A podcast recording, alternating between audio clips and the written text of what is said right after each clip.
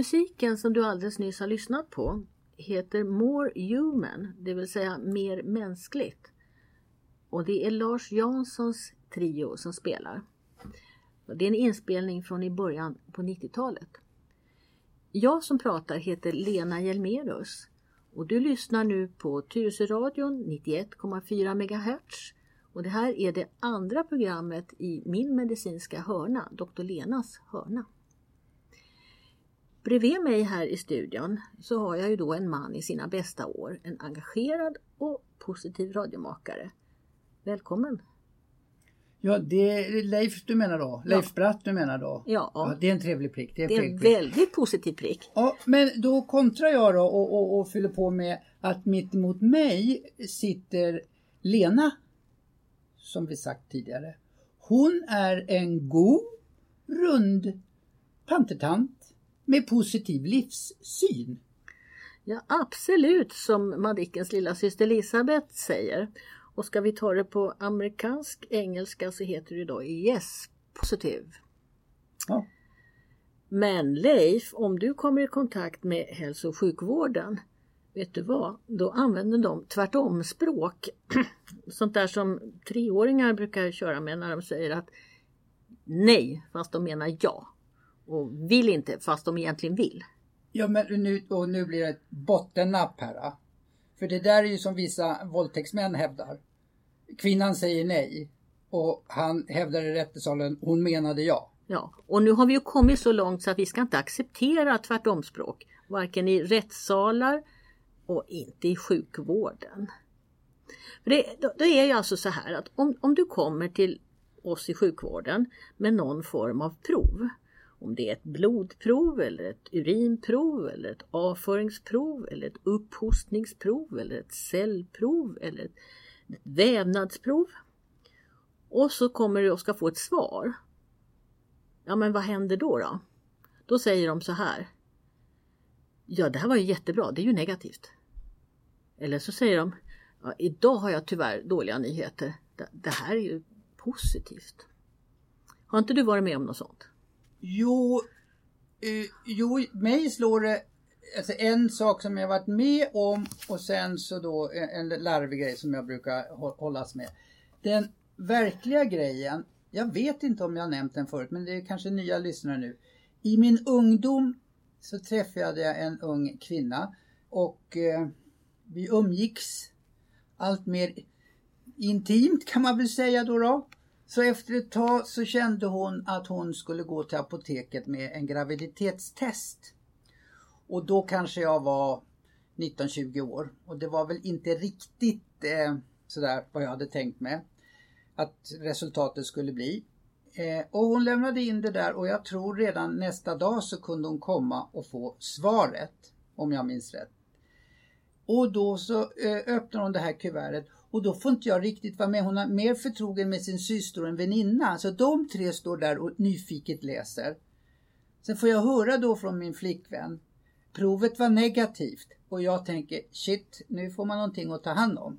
Så det kan man ju säga, för jag förstod ju sen att det betyder att hon inte var gravid. Ja, men det var några hemska sekunder där. Ja, det var ju så onödigt. Ja. Varför, ja, och om professionen begriper sånt där så får de ju utgå från att vi håller ju inte på med det här dagligen. Saker som är positiva, de är positiva, alltså de, ja, de är bra. De är bra, ja just det. Mm. Och negativa saker är dåliga. Mm. Så, så, är det. Den andra saken jag kommer att tänka på, det är ju det här eh, när man blåser eh, med, med poliser, alltså med, alltså alkotest. Har de också börjat säga positivt eller? Ja, visst har de det. Så att numera blåser man inte grönt eller rött, utan plötsligt så blåser man negativt eller positivt. Så det här breder ut sig. Det har lämnat, eller inte lämnat, men det har spritt sig från sjukvården över nu till Polismyndigheten.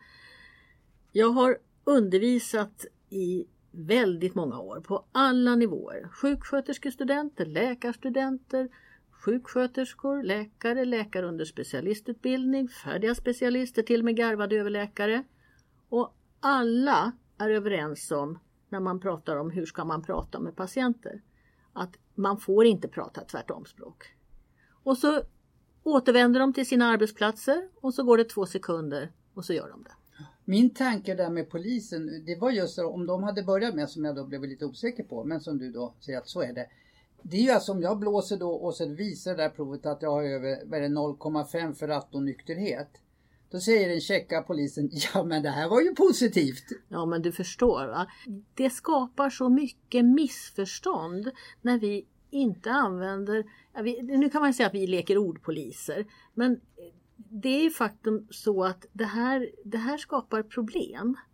Och då undrar man, vad ska vi göra åt det här då? Ja, man kan naturligtvis eh, svälja och säga att okej, okay, i sjukvården så pratar de tvärtomspråk när det gäller positivt och negativt. Eller så kan vi ta det moderna nu då. Det är väl att starta en Facebookgrupp. Ska vi starta en Facebookgrupp Leif? Men jag är inte med där. Nej, eh, den skulle ju kunna heta Vi som vill att sjukvården ska tala begripligt. Jag har ett annat exempel som dyker upp i huvudet. Som jag under några studier stötte på och hade väldigt svårt att ta in. Och det var falsk positiv. Ja, nu blir det ju ännu värre. För att om vi då säger den här doktorn eller sköterskan som säger att tyvärr är det tråkiga nyheter och det är nog så att vi ska ta om det här provet för det kan vara falskt positivt.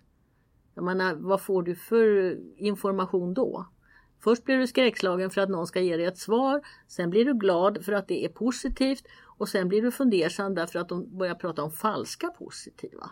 Det vill säga, man vill vara säker på att provet visar det det visar och då ska man ta det en gång till. Ja, och, och, då kan man få det bekräftat att det var positivt om man nu hade den här diagnosen, sjukdomen. Ja. Då säger farbror doktorn, ja tyvärr det var positivt ja. där. Och är det så, då kommer han med den glada nyheten. Ja, det var falskt positivt, positivt. det vi gjorde igår. Ja, nu är det negativt. ja. Ja, ja, jag tror att man, man kan väl börja, vi kan ju inte förändra hela systemet, men man kan väl börja med att titta den här sjukvårdspersonalen i ögonen och säga och vad betyder det för mig? Men då är det ju inte bara tvärtom språk egentligen. Det handlar ju, för mig i alla fall, nu är du i professionen och jag är utanför. Men kan du hålla med mig om att ni läkare får anstränga er lite också när det gäller terminol terminologin, alltså ert yrkesspråk. De flesta åkommor och, och kroppsorgan och så vidare, de har ju läkarnamn, alltså latin eller grekiska.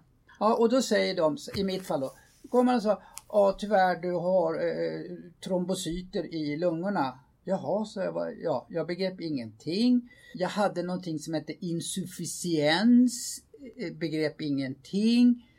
Och så var det en läkare som vid någon undersökning och skulle, så frågade han, har du haft någon synkopé eller ja. Hur ska jag kunna svara på det när jag inte vet vad ordet betyder?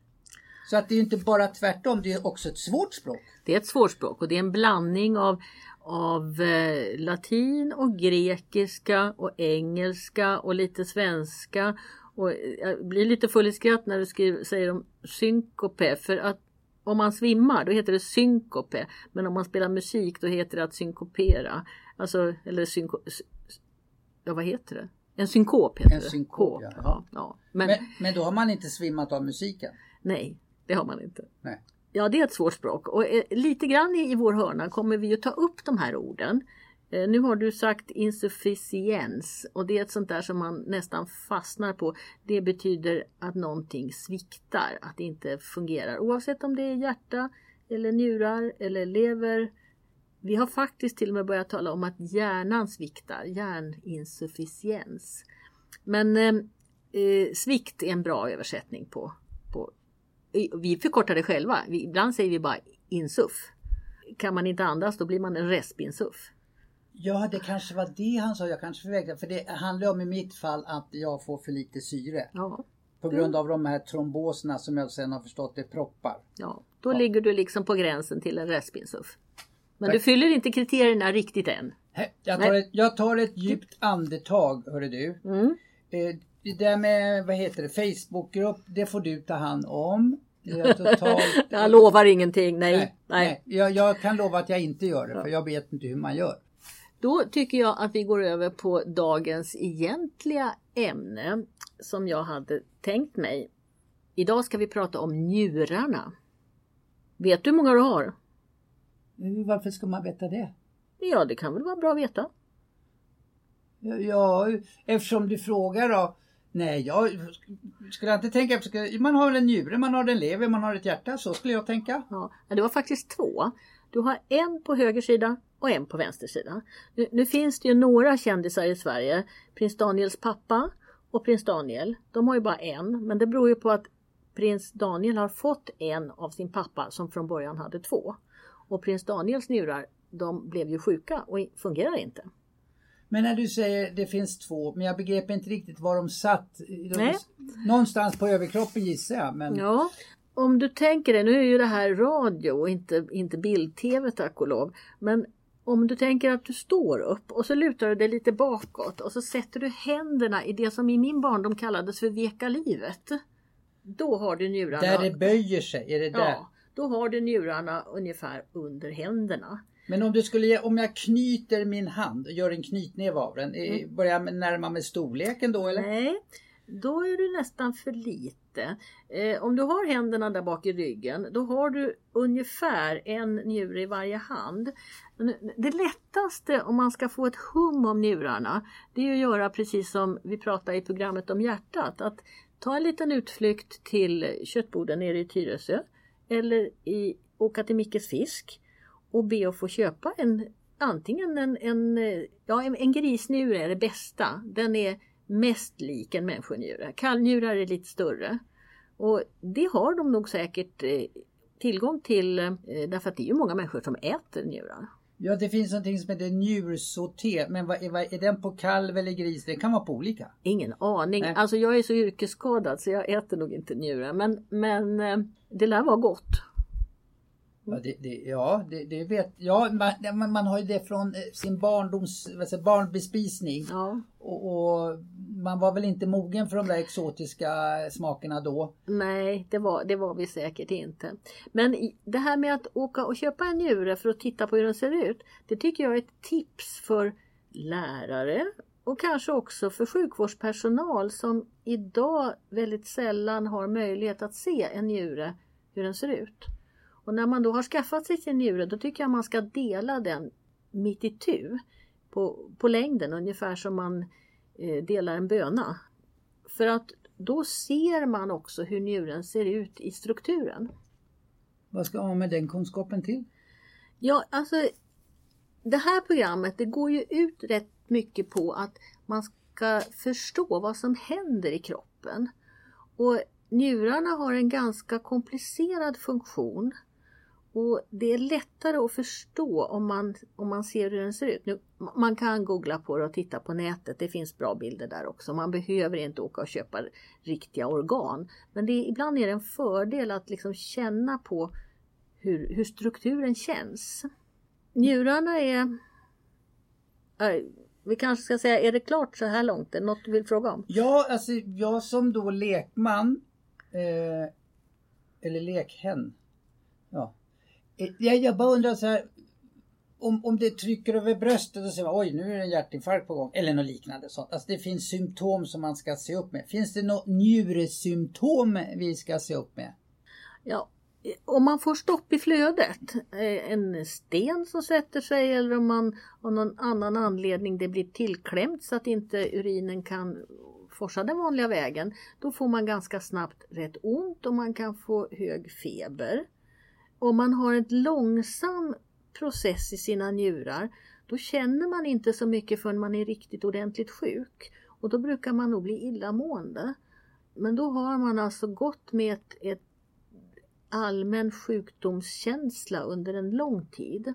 Alltså det är inte så att om man äter mat så helt plötsligt kommer illamående utan nej, man nej. har känt sig hängig en längre tid. Man har tid. känt sig hängig en längre tid. Och eh, man kan ha riktigt dåliga njurvärden utan att man märker så mycket av det faktiskt.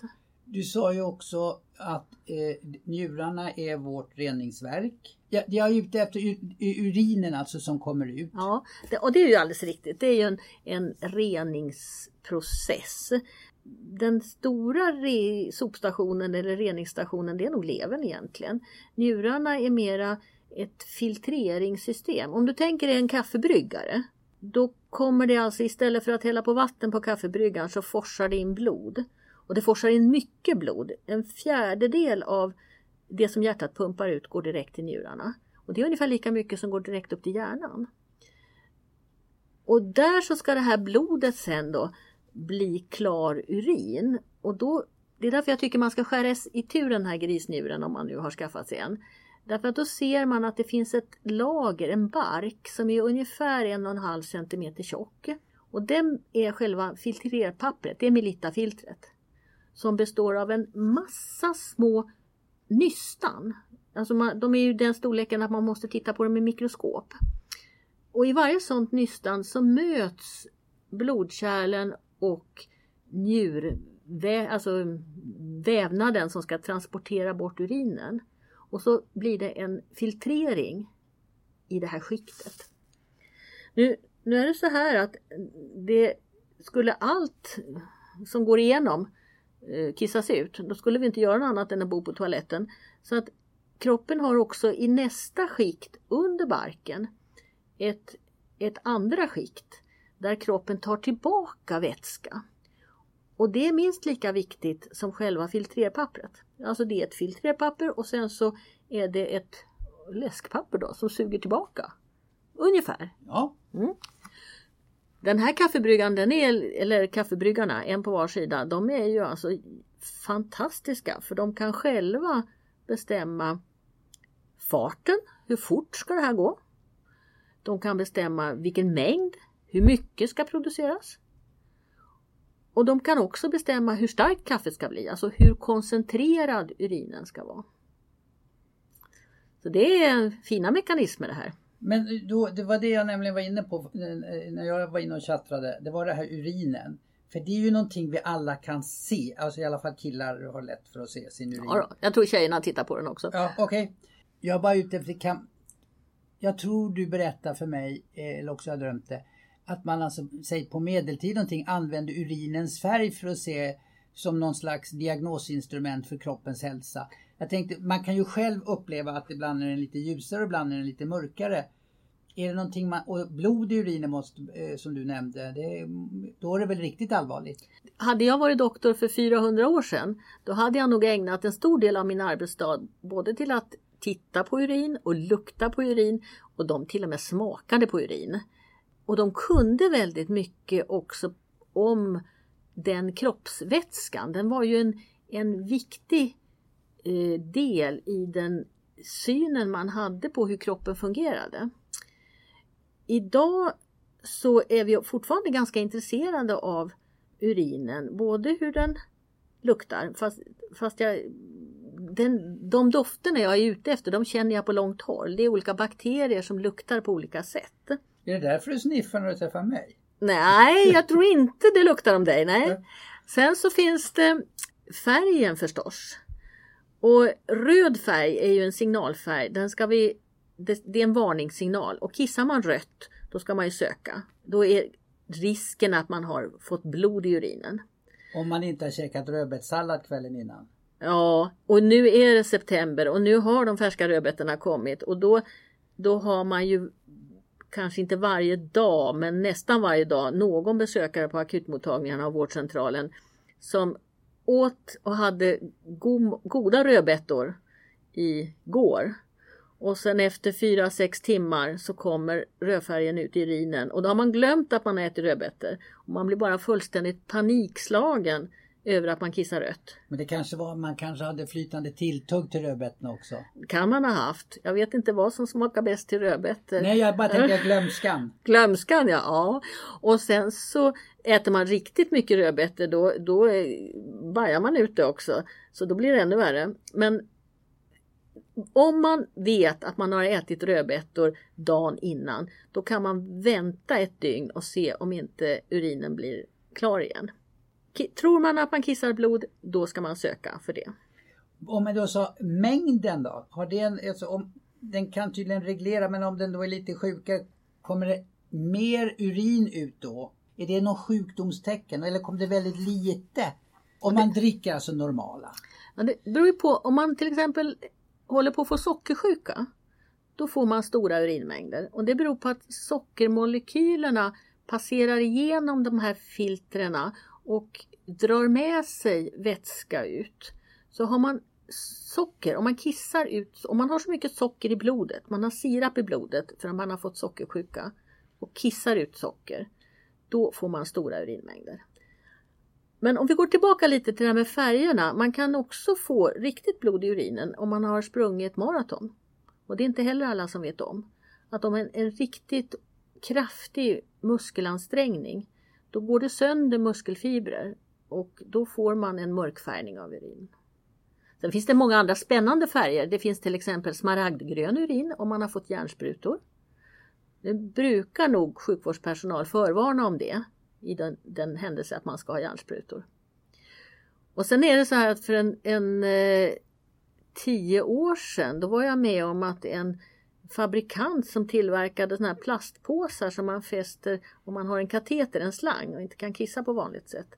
Då hade de fiffigt satt till ett medel till de här plastpåsarna så att allt urin som kom ner i plastpåsen blev klarblå. Och nu såg jag häromdagen när jag köpte blöjor till ett barnbarn att nu finns det en blöja för nyfödda där de har en liten remsa som ska tala om när blöjan blir full. Och den blir blå. Så att det finns kemiska ämnen som man kan utnyttja lite för att eh, bestämma urin. Men alltså de här, att kissa blått, det är ingen höjdare. Det är ingen människa som står ut med att ha eh, eh, att ens urin blir blåfärgad. Och jag tycker nog att de här lyxblöjorna för nyfödda med färgmarkeringar kanske är lite onödigt. Nej men nu putslustiga jag då. Jag tänkte genast på Carema, att det var en produkt för Carema som hade på och vägde blöjor. Då hade de bara kunnat titta på remsa. Alla ska väga blöjor, inte bara just det företaget. Utan eh, det ska vägas blöjor inom geriatriken överallt därför att det är ett sätt att se att man får rätt blöja. Att man har en att man får en blöja som verkligen tar emot den mängd som kissas ut.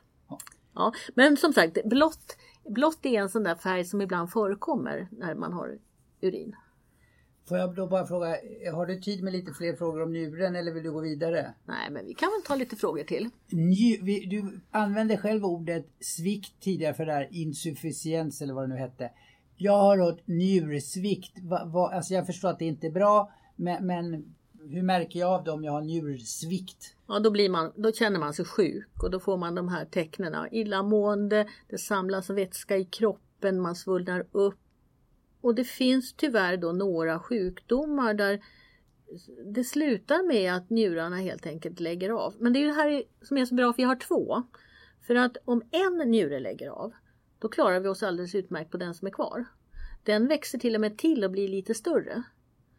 Vi kan alltså transplantera eh, om man får tag på någon, en njure som passar.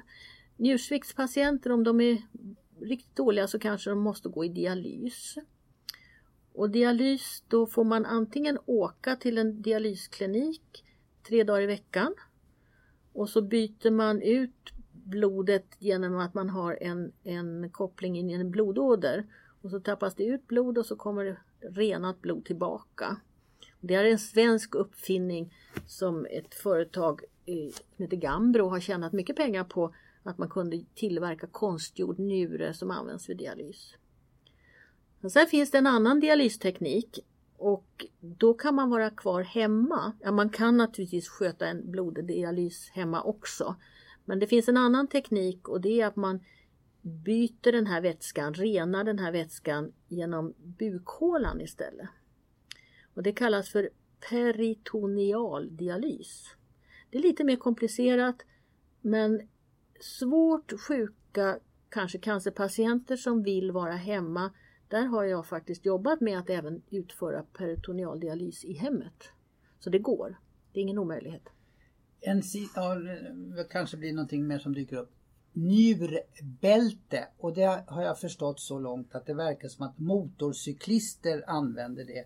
Och då undrar jag, är det för att det skakar för mycket man åker motorcykel eller varför behöver de just njurbälte? Varför inte leverbälte eller hjärtbälte eller järnbälte? Ja, jag, jag, vet faktiskt inte om man måste ha ett njurbälte men eh, njurarna sitter i, i ryggen. Alltså när jag la händerna på ryggen där bakom så känner jag ju mina muskler. Och innanför musklerna så ligger då njurarna Men de ligger inte i bukhålan de, utan de ligger i ett mellanrum mellan bukhålan och ska vi säga då ytterväggen. Och i det här mellanrummet så har vi de stora blodkärlen, aortan, stora kroppspulsådern och den stora hålvenen. Och där har vi lymfkörtlar och vi har också ett speciellt nervsystem, lite elledningar som ska sköta om allting som går med automatik in i kroppen. Så det här är ett väldigt viktigt fack om man ska säga och det, det måste vara skyddat. Njurarna ligger inbäddade i fett och så ligger det en liten binjure som en mössa på varje njure men binjurarna är ett annat organ egentligen. Men de ligger skyddade och det är klart att åker man mycket motorcykel så kanske det känns skönt att ha något skydd där. Så man kan säga så här då om jag förstår dig rätt att egentligen är det mer i form av ett skyddsbälte eh, för flera organ. Ja. Eh, så det är inte primärt för just njuren utan de, de, alla de här du räknade upp nu, de, de mår bra av att sitta lite stadigt? Ja, och de sitter stadigt redan idag. Så att jag, jag vet inte i, i vad mån ett njurbälte verkligen behövs. Men det, det kanske känns skönt. Ja. ja. Det, vad heter, psykiskt ja. så kanske det är bra. En sista fråga då, då eftersom eh, du är geriatriker. Kan jag sköta mina njurar eh, så att de håller lite bättre, håller lite längre? Eller vad ska jag inte utsätta dem för? Ja, det är ju svårt att skona sina njurar för de, allt som vi äter, mediciner vi stoppar i oss, kemiska ämnen som vi kommer i kontakt med, allt ska ju då ut genom njurarna. Och det, det är ju inte alltid som man från början vet om ett ämne på lång sikt skadar njurarna eller inte. Det finns några sådana här klassiska exempel på eh, 50-talet så bjöds fabriksarbetare på huvudvärkstabletter som sen visade sig ge alldeles fruktansvärda njurskador. Och eh, vem har inte slickat på en anilinpennan, anilinpenna när man var liten? Anilin är idag helt borta i marknaden för det vet man gav urinblåsecancer. Det satt man ju slickade på i skolan ja, för att få lite mer färg så att säga. Ja. Men det är skönt att de är borta. Men det finns säkert nya ämnen som, som vi inte vet om. Och det jag kommer mest i kontakt med det är ju alla läkemedel. Och då är det så här att man kan relativt enkelt ändå få ett hum om hur bra njurar har jag? Och jag tycker att alla som är över 75 år ska få reda på av sin doktor hur pass bra form är mina njurar i. Och det står faktiskt till och med i de här kloka råden. Kloka listan är ju en läkemedelslista eh, som vi ska följa i landstinget. Och där finns det varje år kloka råd och det är nu andra året i rad som man har ett råd att man ska uppskatta njurfunktionen, inte bara tycka om den utan man ska också ta reda på hur, hur pass bra njurar har man. Och det är nästan det viktigaste jag gör i mitt vanliga jobb, är att se till att folk inte blir förgiftade av sina mediciner därför att man tappar ungefär en milliliter per minut per år. Och då är det alltså en väldigt stor skillnad då om man är 90 år eller om man är 40 år. 90 år, då har man tappat 50 milliliter per minut jämfört med den hastighet som njuren kunde bilda urin när man var i 40-årsåldern.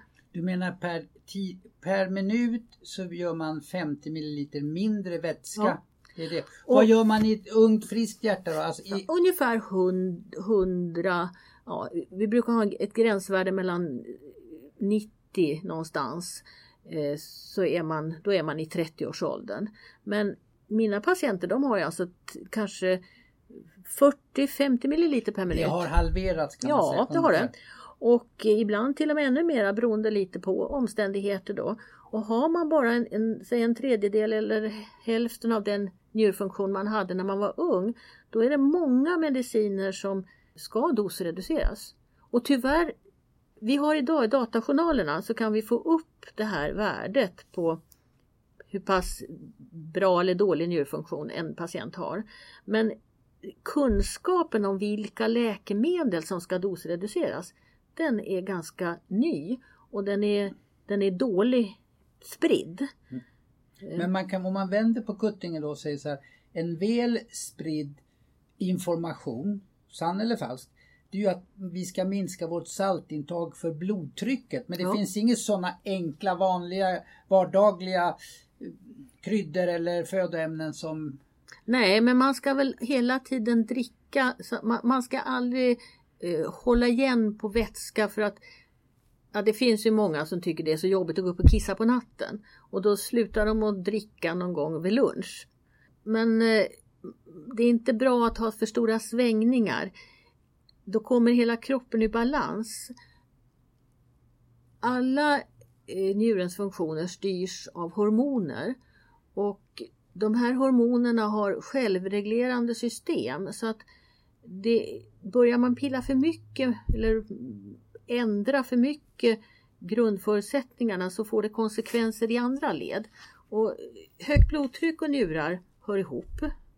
Även, även andra såna här hormonella mekanismer kan man få problem med om man inte dricker tillräckligt. Eh, vi har pratat förut om den här saltlösningen som alla celler badar i och den styrs ju då också från njurarna. Har du någon slutkläm, någon sammanfattning av alla dessa kloka ord? För nu börjar vår halvtimme... Ja, uppskatta dina njurar och som sagt, be, är man lite till över 75 så ska man nog be ändå att eh, man på vårdcentralen tar ett sånt här enkelt blodprov så att man får lite hum om om ens läkemedel är på rätt nivå eller inte. Är det bättre att göra det, sex, inte bättre, men alltså ska jag redan när jag är 65 eller det är, det är vid 75? va? Ungefär 75, Ja. det är där det börjar att bli, ha en betydelse. Det, det minskar alltså med en milliliter per minut hela, hela livet, även när du går från 58 till 59. Men det är just vid 75 som det börjar få praktiska konsekvenser. Nu vet du vad Lena? Nu ska du alldeles strax få tacka mig för alla begåvade frågor. Ja, du är en sann representant för hela Tyseladens lyssnarkrets. Och vi har nu lyssnat på 91,4 MHz och vi hörs igen. Tack så du ha.